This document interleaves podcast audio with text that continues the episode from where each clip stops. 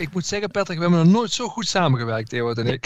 hey, hoe willen we dat de mensen naar buiten gaan als ze bij elkaar geweest zijn? Dat zijn de twee onderbelichte aspecten. Welkom bij de podcast van Courageous Teaming. Een podcast over kiezen van moed en werken in teams. Het is vrijdagmiddag, het is een bijzondere week.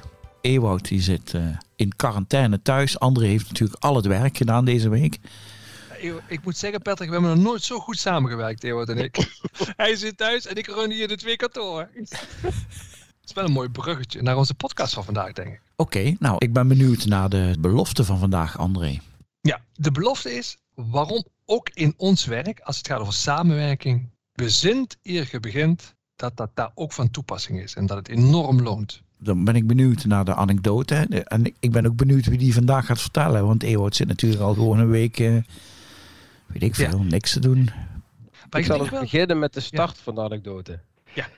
Ga ik daarna naar André. Het komt eigenlijk op het volgende neer. Vorige week genoot André van een heerlijke vakantie.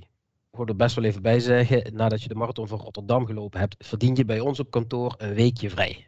Zeker op mijn leeftijd. Dan heb je echt behoefte aan een weekje vrij. André had een weekje vrij.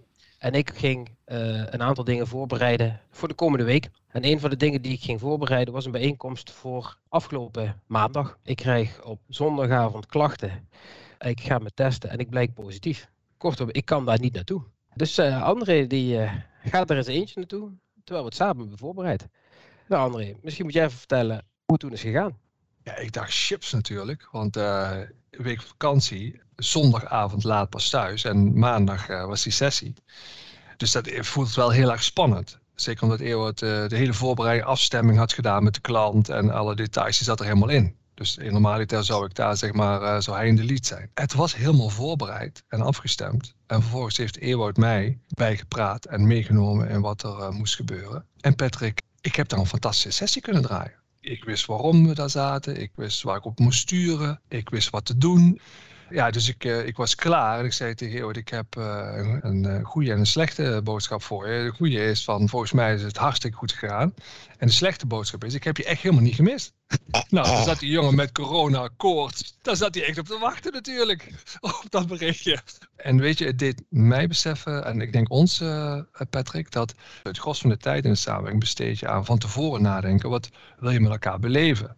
Waarom kom je bij elkaar? Wat heb je met elkaar te doen? En dat zijn ongemakkelijke vragen. De meeste mensen hebben er niet meteen de antwoord op. Dus die vermijd je en, en dan word je ibelig van en dan ga je maar snel naar het doen. Kom maar, hè. vergaderingen, we gaan gewoon bij elkaar zitten en we hebben de vaste agenda, status, update, rondvraag. Maar de vraag, moeten we überhaupt wel bij elkaar komen? Dat zijn ongemakkelijke vragen. Dan ben je ook weer een beetje degene die tegen de stroom in roeit. Hè? Die, als je die vragen stelt, maak je niet populair mee. Maar het zijn wel de goede vragen. En al die vragen had Ewout natuurlijk doorlopen met, met de klant. Dus vandaar van bezint eer begint. Denk eens even goed na van tevoren. Wat heb je echt met elkaar te doen waarom je bij elkaar komt? Kortom, ik zit thuis. Ik krijg eigenlijk te horen, ik heb je niet gemist. Even, ik ben dus niet onmisbaar, maar ik, ben, ik heb me juist misbaar gemaakt. Overbodig. Dat is aan de ene kant natuurlijk niet fijn. Maar aan de andere kant, en dat was misschien wel toen we het daarover hadden, de grote les. En die zie ik nu steeds vaker terug. Veel van onze klanten zijn bezig met het vraagstuk: hè, hoe gaat dat hybride werken er nou uitzien uh, thuis? En wat doe je, hè, waarvoor moet je bij elkaar komen? En wat ik daar zelf in constateer, is dat als je dan besluit om fysiek bij elkaar te komen, dat je probeert om die momenten ook echt betekenisvol te maken. Om dat echt hele waardevolle momenten te maken. En wat ik in coaching van leiders steeds vaker meemaak, is dat ze eigenlijk ook gaan doorzien dat een goede voorbereiding daarvoor en misschien ook wel een goede evaluatie belangrijker is bijna dan het moment zelf. Dus eigenlijk, het zijn cruciale elementen om dat moment tot een succes te maken. Je kunt het niet meer laten afhangen van, hey, we zitten bij elkaar en we laten eens kijken, toevallig hebben we een agendaatje, een paar punten en het wordt een, een betekenisvol moment. En dat is wat wij, eigenlijk de kern van ons werk is. Wij stellen onszelf aan de voorkant altijd vragen als, hey, hoe willen we dat de mensen naar buiten gaan? Als ze bij elkaar geweest zijn. Wat moeten ze dan ervaren hebben? Dus gevoeld, hoe ze met elkaar samengewerkt hebben. Maar ook wat moeten ze dan inhoudelijk met elkaar besproken, uh, besloten hebben? Waar moeten ze op één lijn zitten? Wij stellen onszelf ook altijd de vraag: hoe denken we dat mensen binnenkomen in die ruimte? Hè? Hoe kijken ze naar wat we daar gaan doen? Zijn ze daar heel enthousiast voor of nog niet? Of, en wat weten ze al? Van dat wat ze willen bespreken. Want alleen als je die vragen beantwoordt, dan kun je nadenken over de misschien wel belangrijkste vragen. Ah, hoe gaat dat proces in die bijeenkomsten dan uitzien? Zodat we ze ook brengen van waar ze zijn naar waar ze naartoe willen. Maar andersom ook, wat hebben we dan vooraf misschien nog te doen om ervoor te zorgen dat iedereen daar met een juiste mindset en ook met een juiste focus, hè, doel, daar binnenkomt. En dan is het voor mij heel fijn om te merken dat in dit geval André dat kan uitvoeren zonder dat ik daarbij hoef te zijn. Omdat we die condities gecreëerd hebben. Klanten noemen het ook wel eens een PDCA-cyclus, plan, do, check, act. Dus die, die voorkant van het plan en de achterkant act, dat is denk ik waar wij veel tijd aan besteden en waar klanten ook heel veel tijd kunnen winnen. Ik geef je een ander voorbeeld, Patrick. Bij een klant waar ik mezelf overbodig probeer te maken. Dus mijn werk van begeleiden van het team overdraag naar de leidinggevende zelf. En eigenlijk wil ik dan soms tegen hem zeggen, joh, ik doe eigenlijk basically maar twee dingen. Ik doe het met je voorbereiden, plannen, waarom komen we bij elkaar. En ik doe met je evalueren, wat is er goed gegaan en wat kan er beter de volgende keer. Dat zijn de twee onderbelichte aspecten. Uh, want we rennen weer door, de achterkant doen we niet. We rennen door naar de volgende meeting. En de voorkant is eigenlijk hetzelfde, daar hebben we ook geen tijd voor. En dan gaan we gewoon in de automatische modus. En ik moest ook denken daarbij, weet je, aan, aan de metafoor die ik van iemand anders ooit uh, gepikt heb. Van, uh, in het verleden zei hij, weet je, mijn opa die moest uh, productiewerk doen. Daar had hij een werkbank voor. En hij moest zoveel mogelijk blokjes hout slijpen en, en, en, ver, en vervormen tot een eindproduct. Nou, kun je twee dingen doen. Je kunt zo snel mogelijk beginnen. Ja, één blok in de ander. En hij zei, wat mijn opa deed, is die ging eerst een werkbank goed instellen. De goede breedte instellen. De volgorde van de dingen, de gereedschap. Dus dat lijkt ongemakkelijk. De rest is namelijk al aan het produceren. Die rennen al en je ligt achter. Maar je pakt even de tijd om uh, het goed pan klaar te zetten. En dan ga je als een speer ga je er doorheen, want je hebt nagedacht wat het proces is. Maar eigenlijk hoor ik je dus zeggen binnen die, die daming-cirkelen, die plan, do, check, act, hoor ik je zeggen dat drie momenten heel belangrijk zijn. Het is natuurlijk de vraag waarom gaan we bij elkaar zitten. Dat is voor iedere meeting denk ik een belangrijke vraag.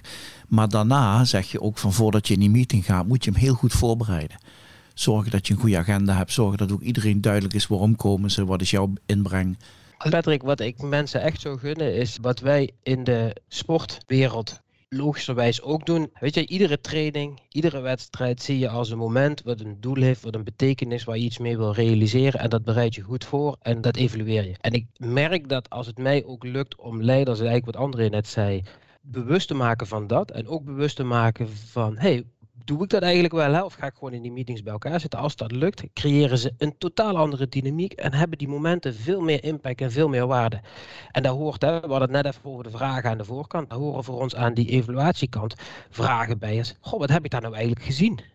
In dat moment? Wat heb ik daar nou ervaren in de dynamiek, in de groepsdynamiek? Wat heb ik daar nou gehoord? Of misschien wel, wat is daar ook niet gezegd? En wat zegt me dat nou weer over de volgende stap die ik met deze groep wil zetten. En dan ga je weer opnieuw die cyclus in. Dan ga je eigenlijk je volgende training of wedstrijdmomentje met die groep voorbereiden. Om met elkaar weer een stapje verder te komen. En wat ik echt hoop is, en dat, dat vind ik zelf de mooiste momenten, is als iemand die zich daarvoor verantwoordelijk voelt, dit spel gaat doorzien. En het ook echt leuk begint te vinden om met zo'n groep die stapjes te gaan zetten. En dat voor te bereiden en, uh, en, en te evalueren.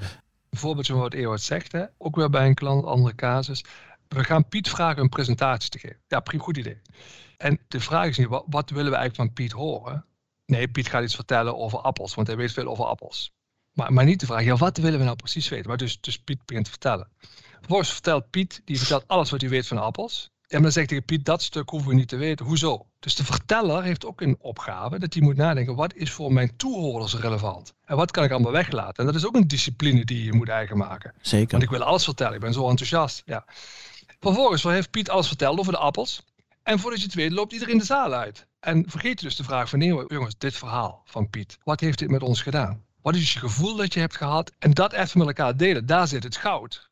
En ik durf te stellen eigenlijk, en dat is misschien wel de, de kern van die, van die boodschap, is als je die voorbereiding goed doet en die evaluatie, die zijn misschien wel belangrijker. Zeker nu we aan het puzzelen zijn over de vraag, hè, hoe vaak komen we nog fysiek bij elkaar? dan het moment zelf. Als die twee goed zijn, wordt het moment voor een groot gedeelte een gouden moment. Een kans. Maar als je die twee even laloenen hebt gedaan, of je hebt daar even niet de tijd of de energie in gestoken, of je hebt je die zelf die vragen niet willen stellen, verwacht dan niet dat dat een heel waardevol moment gaat worden. En dus ook omgekeerd, hè Patrick, dat ik als deelnemer aan een vergadering weet, wat kom ik hier halen? En wat kom ik hier brengen? Want dan kan ik meesturen om te zorgen dat dat gebeurt. Ja. En dat is wat Ewout zegt, dus super relevant in deze tijd van het hybride werken. Want dan kunnen we misschien wel een hele hoop meetings uh, killen.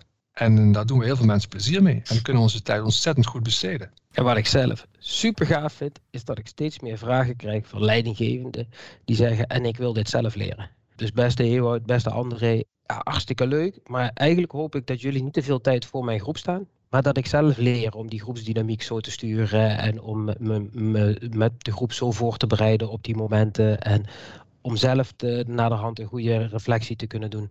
Zodat ik dat proces, dat groeiproces van die groep zelf kan gaan faciliteren. En dat, ja, dat vind ik zelf ontzettend mooie ontwikkeling. Ja, maar ik, ik zie een tweede loop. Want wat ik André hoor zeggen is niet alleen die manager is verantwoordelijk. Maar er ligt ook een verantwoordelijkheid bij de medewerker. Die moet zich dat ook eens gaan afvragen van waarom zit ik hier en wat gaan we hiermee doen. Dus als Piet gevraagd wordt een presentatie te geven, Patrick, dan mag hij allerlei vragen stellen. Wat, eh, wat hebben jullie eigenlijk van mij nodig? Wat wil je vooral van mij weten? Waarom eigenlijk? Help me even, waarom? Dat soort vragen. Zeker.